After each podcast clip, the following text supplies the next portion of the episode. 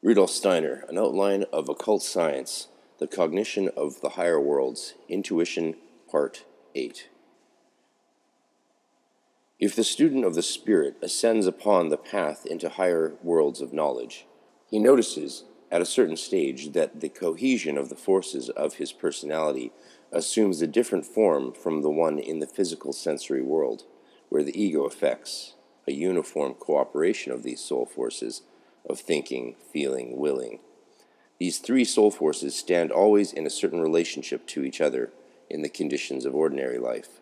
One sees, for example, a certain object in the outer world, it pleases or displeases the soul, that is to say, of necessity, the visualizing of a thing will be followed by a feeling of pleasure or displeasure.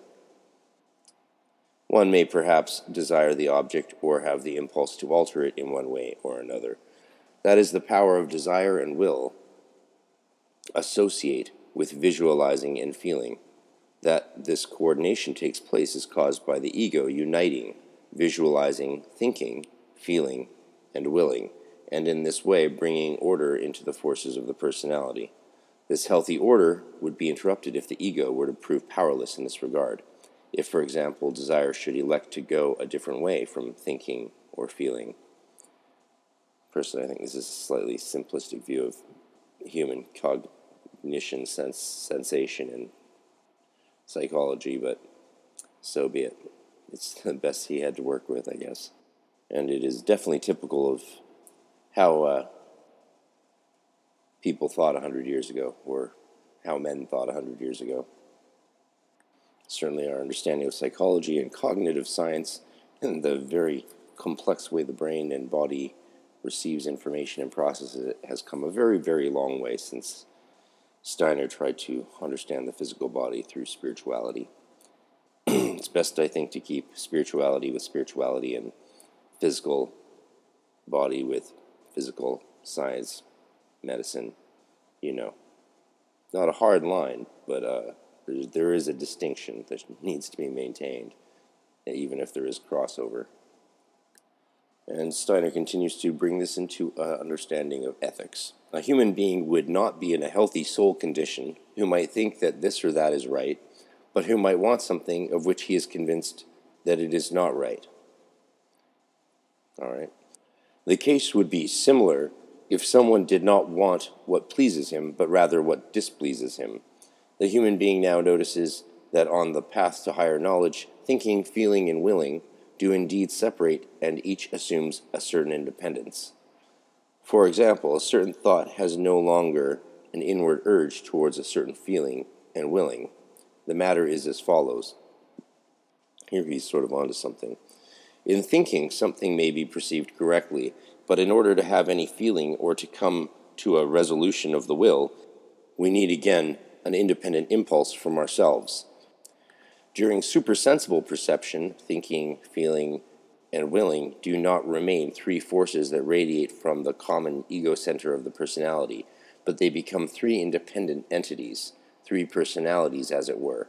One must make one's own ego all the stronger, for it is not merely a matter of its bringing three forces into order, but of leading and directing three entities. This separation, however, must only exist during supersensible perception. And as strange as it may sound, I think that Steiner's recognition in the of the spiritual astral reality of the ego needing to hold together three separate beings or bodies within itself that can separate from itself is perhaps one of the most insightful things he ever gained from his clairvoyance. Of course, the danger then is of not having them congruent in physical perception. He says, Here again it becomes clear how important it is that exercises for higher training be accompanied by those that give certainty and firmness to the power of judgment and to the life of feeling and willing. For the person who does not bring these qualities with him into the higher world will soon see how the ego proves weak and unable to act as an orderly guide for thinking, feeling, and willing.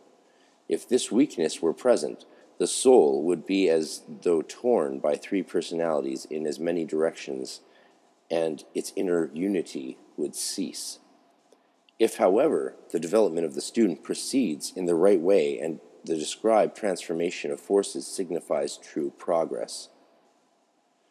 The ego remains master of the independent entities that now form its soul. In the further course of this evolution, the development continues. Thinking that has become independent stimulates the emergence of a special fourth soul spirit being that may be described as a direct influx of currents into man similar to thoughts. The entire cosmos then appears as a thought structure confronting man, as does the plant or animal world in the realm of the physical senses. Likewise, feeling and willing that have become independent stimulate two forces in the soul that act in it like independent beings. Still, another seventh power and being appears that is similar to one's own ego itself.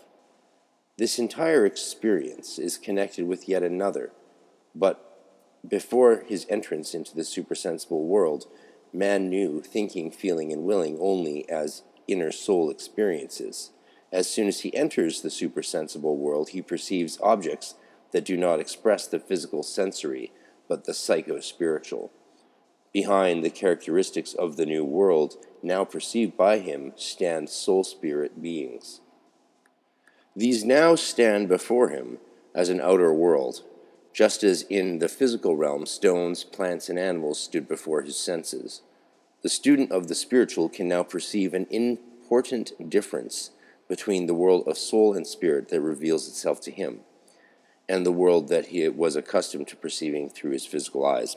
A plant in the world of the senses remains just as it is, whatever the human soul may think or feel about it. With the images of the world of soul and spirit, this is at the outset not the case. They alter according to what the human being feels or thinks.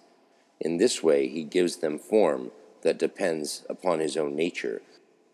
Let us imagine that a certain picture appears before us in the world of imagination. If at first we remain indifferent to it in our soul, it then shows itself in a certain form. At the moment, however, when pleasure or displeasure is felt in regard to the picture, it changes its form. The pictures, therefore, in the first instance, express not only what they are, independent of us, but they reflect what we are ourselves. They permeate through and through by our own nature. The latter spreads like a veil over the supersensible beings. Although real beings confront him, he does not see them, but instead his own creation.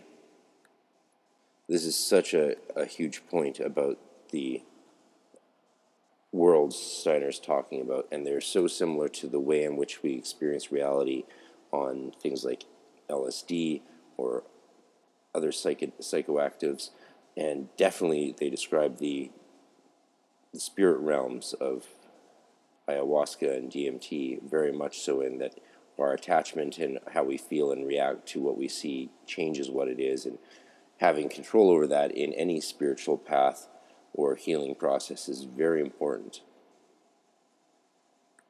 It bears repeating what Steiner has said. The pictures, in the first instance, express not only what they are, independent of us, but they reflect what we are ourselves, and they permeate they are permeated by our nature. And that's what is the veil that causes us to see them not as themselves, but them as our creation, our projection. So there's two beings happening there the being that we see and the being itself. And the journey is to be able to gaze through that veil, even once you're in those higher realms or those spiritual states. Steiner says, Thus he may have something true before him and nevertheless see something false. Brilliant. Indeed, this is not only the case in regard to what man notices in himself as his own essential nature, but everything that is in him affects this world. We change that world, that is. He may have, for example, hidden inclinations that do not come into evidence in life because of his education and character. They affect the world of the soul and spirit. Which takes on a peculiar coloring through the whole being of man, no matter whether he himself knows much about this being or not. In order to be able to advance further from this stage of development, it is necessary that man learn to distinguish between himself and the outer spiritual world. It is necessary that he learn to eliminate all the effects of himself upon his soul spirit environment. This cannot be done otherwise than by acquiring a knowledge of what he himself carries into the new world.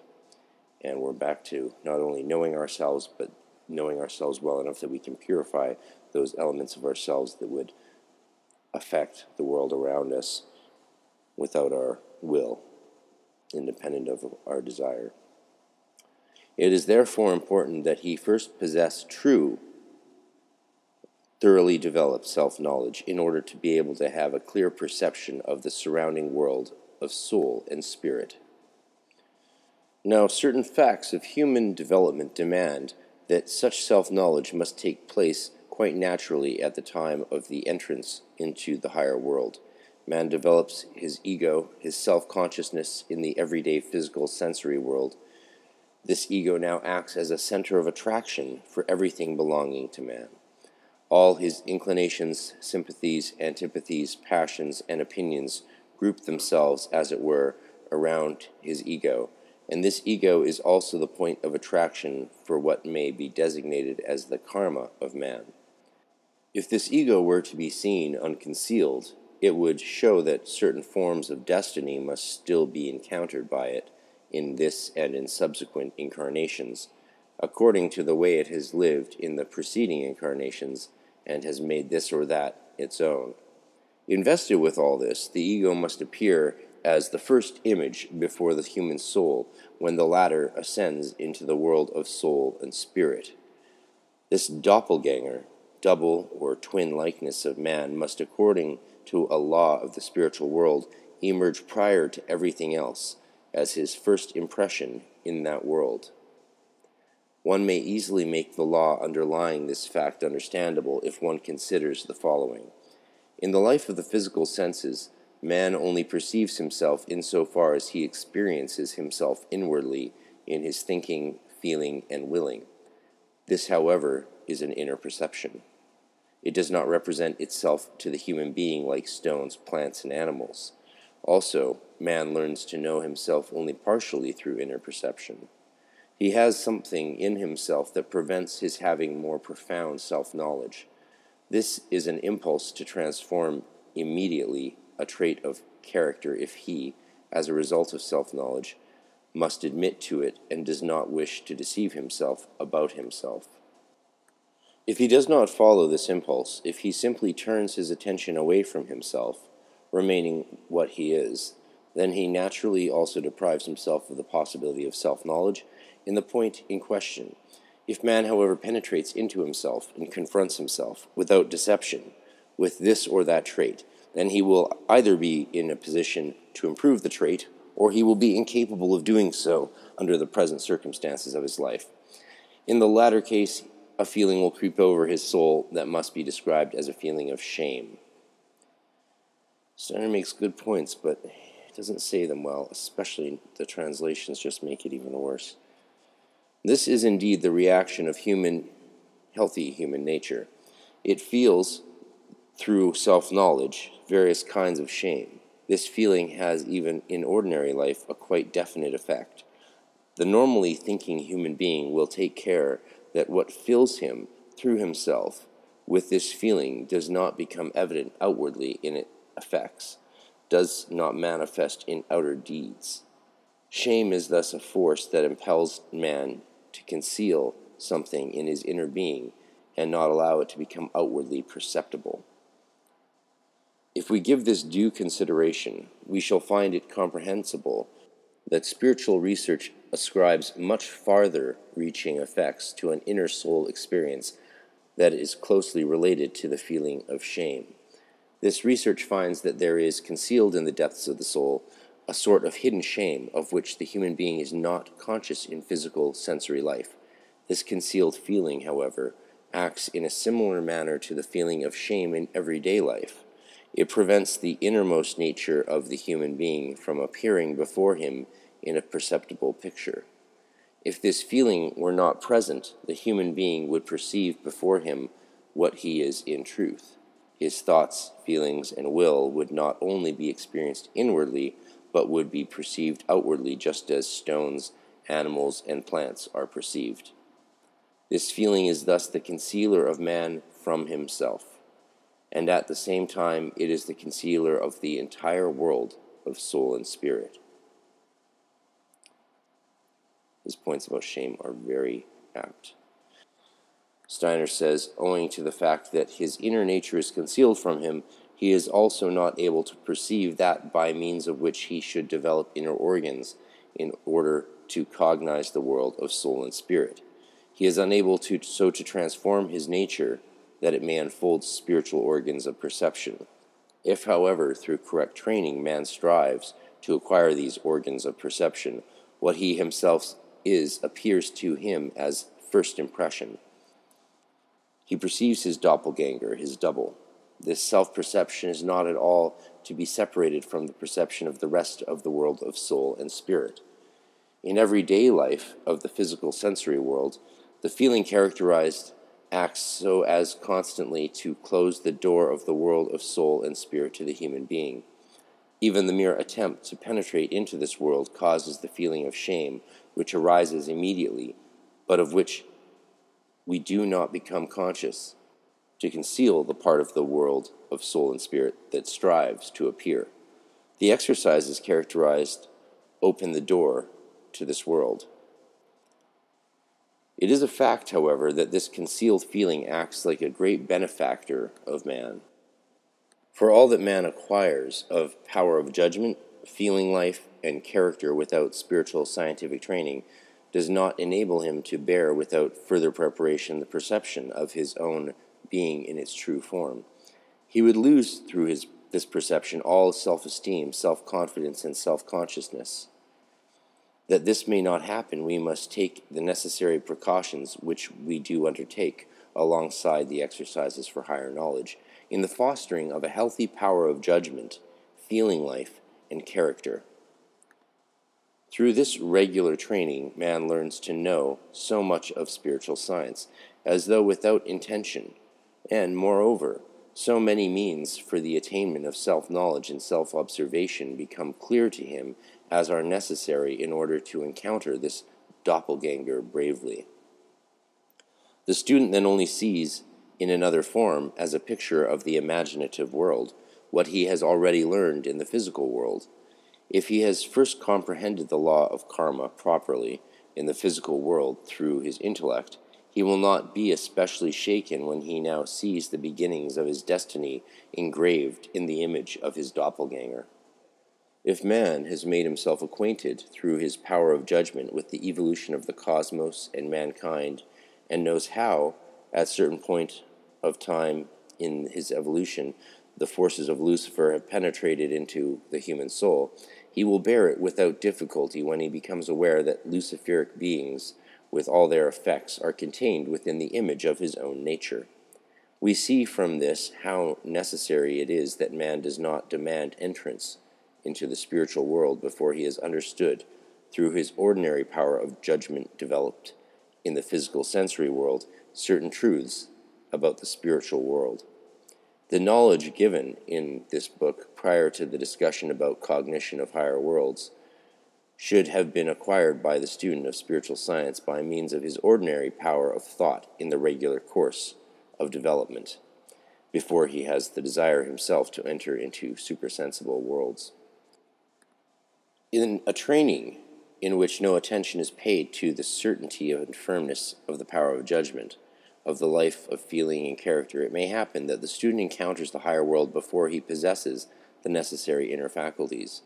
In that case, the encounter with his doppelganger would depress him and lead to error. If, however, the encounter were entirely avoided, something that might indeed be possible, and man nevertheless were led into the supersensible world, he would then be just as little uh, in the position to recognize that world in its true shape. For it would be quite impossible for him to distinguish between what he carries over as projections of himself into things and what they are in reality. This distinction is only possible if one perceives one's own being as an image in itself, and if, as a result of this distinction, everything that flows from one's own inner nature becomes detached from the environment. Here we have the Kabbalistic idea of tselem, of course, or the Greek word eidolon. For man's life in the physical sensory world, the doppelganger's effect is such that he becomes immediately invisible through the feeling of shame characterized when man approaches the world of soul and spirit. As a result of this, he conceals the entire latter world also. Like a guardian, he stands there before that world in order to deny entrance to those who are not truly capable of entering. He may therefore be called the guardian of the threshold that lies before the world of soul and spirit. Besides the described encounter with the guardian at the entrance into the supersensible world, man also encounters him when passing through physical death. And in the course of life between death and a new birth, the guardian discloses himself by degrees in the evolution of soul and spirit. There, however, the encounter cannot depress the human being, because he then has knowledge of worlds quite different from those he knows in the life between birth and death. If without encountering the guardian of the threshold, man were to enter the world of soul and spirit, he might fall prey to deception after deception.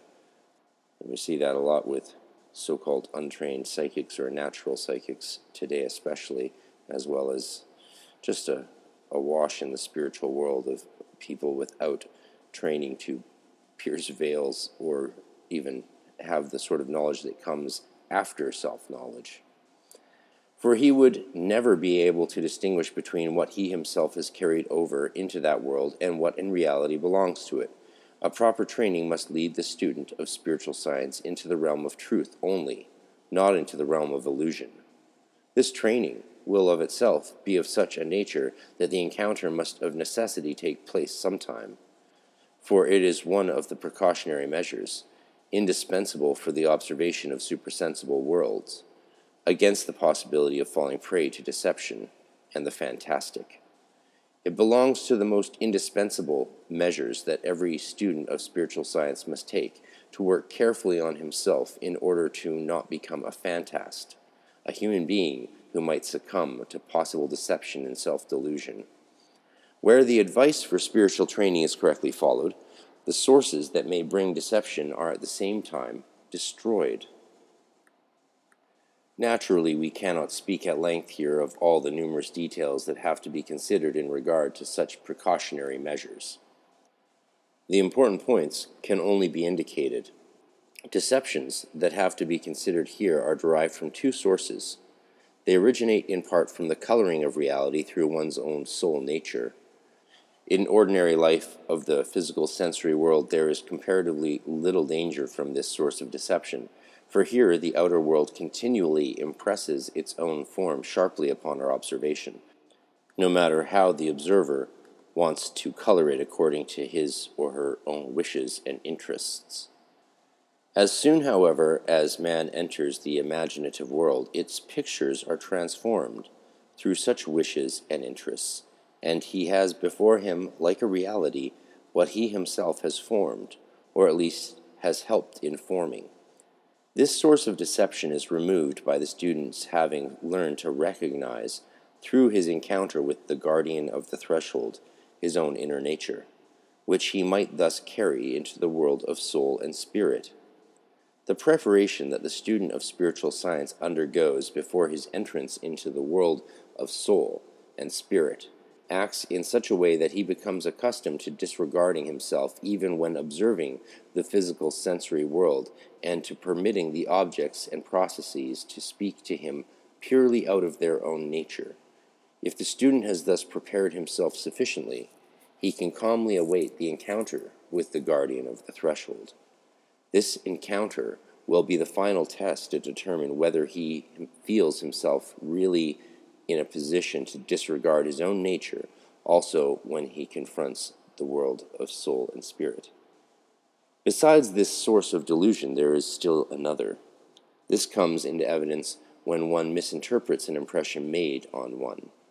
A simple example of this sort of delusion in the physical sense life is the delusion that arises when man sits in a railway coach, moving in a certain direction, and believes the trees and other objects of perception are moving in the opposite direction, while actually it is he himself who is moving with the train.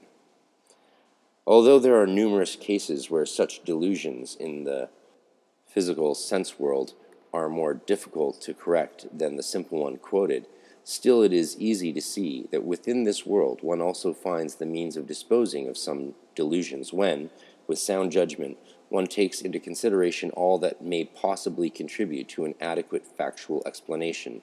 The matter is different, however, as soon as one penetrates into the realms of the supersensible. In the world of the senses, facts are not altered as a result of human delusion.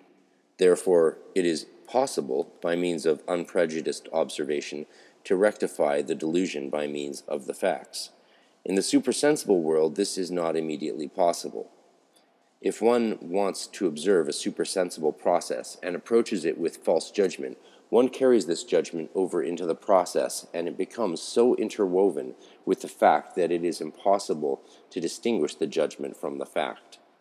The error is then not within the human being and the correct fact outside him, but the error itself is made a component of the outer fact. It cannot, therefore, be rectified simply by an unbiased observation of the fact. We are here pointing to what may be a superabundant source of delusion and the fantastic for those who approach the supersensible world without proper preparation. The student of the spiritual, besides acquiring the ability to exclude the delusions that arise through the coloring of supersensible world phenomena with his own nature, must also acquire the ability to make the second indicated source of delusion ineffective he can exclude what comes from himself if he has first recognized the image of his own doppelganger. He will be able to exclude the second source of delusion if he acquires the ability to recognize from the inner quality of a supersensible fact whether it is reality or delusion. If the delusion were to appear exactly like the actual facts, then a distinction would not be possible. This, however, is not the case. Delusions of the supersensible world have qualities in themselves by which they are to be distinguished from realities, and it is important that the student of the spiritual know by which qualities he can recognize realities. And of course, in initiatic training, we just call this testing. Nothing is more self evident than the fact that anyone ignorant of spiritual training may ask, How is it at all possible to protect myself against delusion when its sources are so numerous? And he may continue to ask, Is there any proof for the student of the spiritual against the fact that all his professed higher knowledge is not something based on mere delusion and autosuggestion? Anyone who asks such questions does not realize that in true spiritual training, through the very manner of its occurrence, the sources of delusion are stopped up. In the first place, in preparing himself, the true spiritual science student will acquire sufficient knowledge about what may cause delusion and autosuggestion, and thus be in a position to protect himself from them. He has, in this regard, more opportunity than any other human being to make himself prudent and capable in judgment on the path of life. Everything that he experiences causes him to disregard indefinite premonitions and suggestions the training makes him as careful as possible. Besides this, all correct training leads first to concepts about great cosmic events, and thus to the things that make necessary the exertion of sound judgment, which becomes at the same time more refined and acute. Only someone who might refuse to go into such distant realms and prefer to abide with revelations of a world near at hand might lose the strengthening of that sound judgment that gives him certainty in distinguishing between delusion and reality. All of this, however, is not yet the most important. That lies in the exercises themselves that are used in a correct spiritual training. These must be so arranged that the student is always consciously aware of what takes place in the soul during inner meditation. In order to bring about imagination, a symbol is first formed. In this symbol are still contained mental images of outer perceptions. The human being is not alone responsible for the content of these mental images. He does not make it himself. Thus, he may delude himself in regard to its origin. He may interpret its origin incorrectly. But the student of spiritual science removes this content from his consciousness when he advances to the exercises of inspiration. Here he contemplates his own soul activity only, which has formed the symbol. Here also, error is still possible. Through education, learning, and other means, man has acquired the character of his soul activity. He cannot know everything about its origin. The student of spiritual science now removes even this own soul activity from his consciousness. If now anything remains in his consciousness, nothing is attached to it that cannot be surveyed. Nothing can intermingle with it that is not to be judged in regard to its whole content. In intuition, the student of spiritual science has thus a criterion enabling him to recognize how a clear reality of the world of soul and spirit is constituted. If he now applies the signs of soul and spirit reality, thus recognized, to everything that comes under his observation, he is able to distinguish between illusion and reality. He may be certain that by employing this law, he will remain protected from illusion in the supersensible world, just as it cannot happen to him in the physical sensory world to mistake an imaginary piece of hot iron for one that really burns. It is taken for granted that one only takes this attitude toward the knowledge one regards as one's own experiences in the supersensible worlds, and not toward what one receives as communications from other persons, and that one comprehends with one's physical intellect and sound feeling for truth.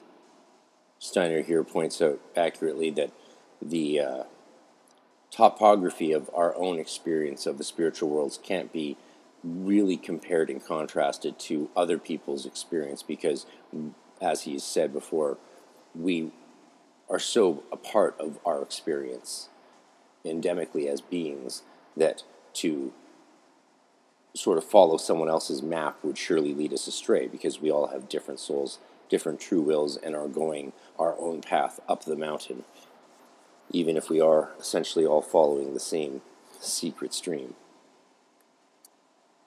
The student of the spiritual will take pains to draw an exact line between what he has acquired in the one way and what he has acquired in the other. So keep very separate what you've learned from your spiritual work and spiritual experiences with what you've learned from other people and your physical world experiences. Do not confuse those two things, as many do sadly these days.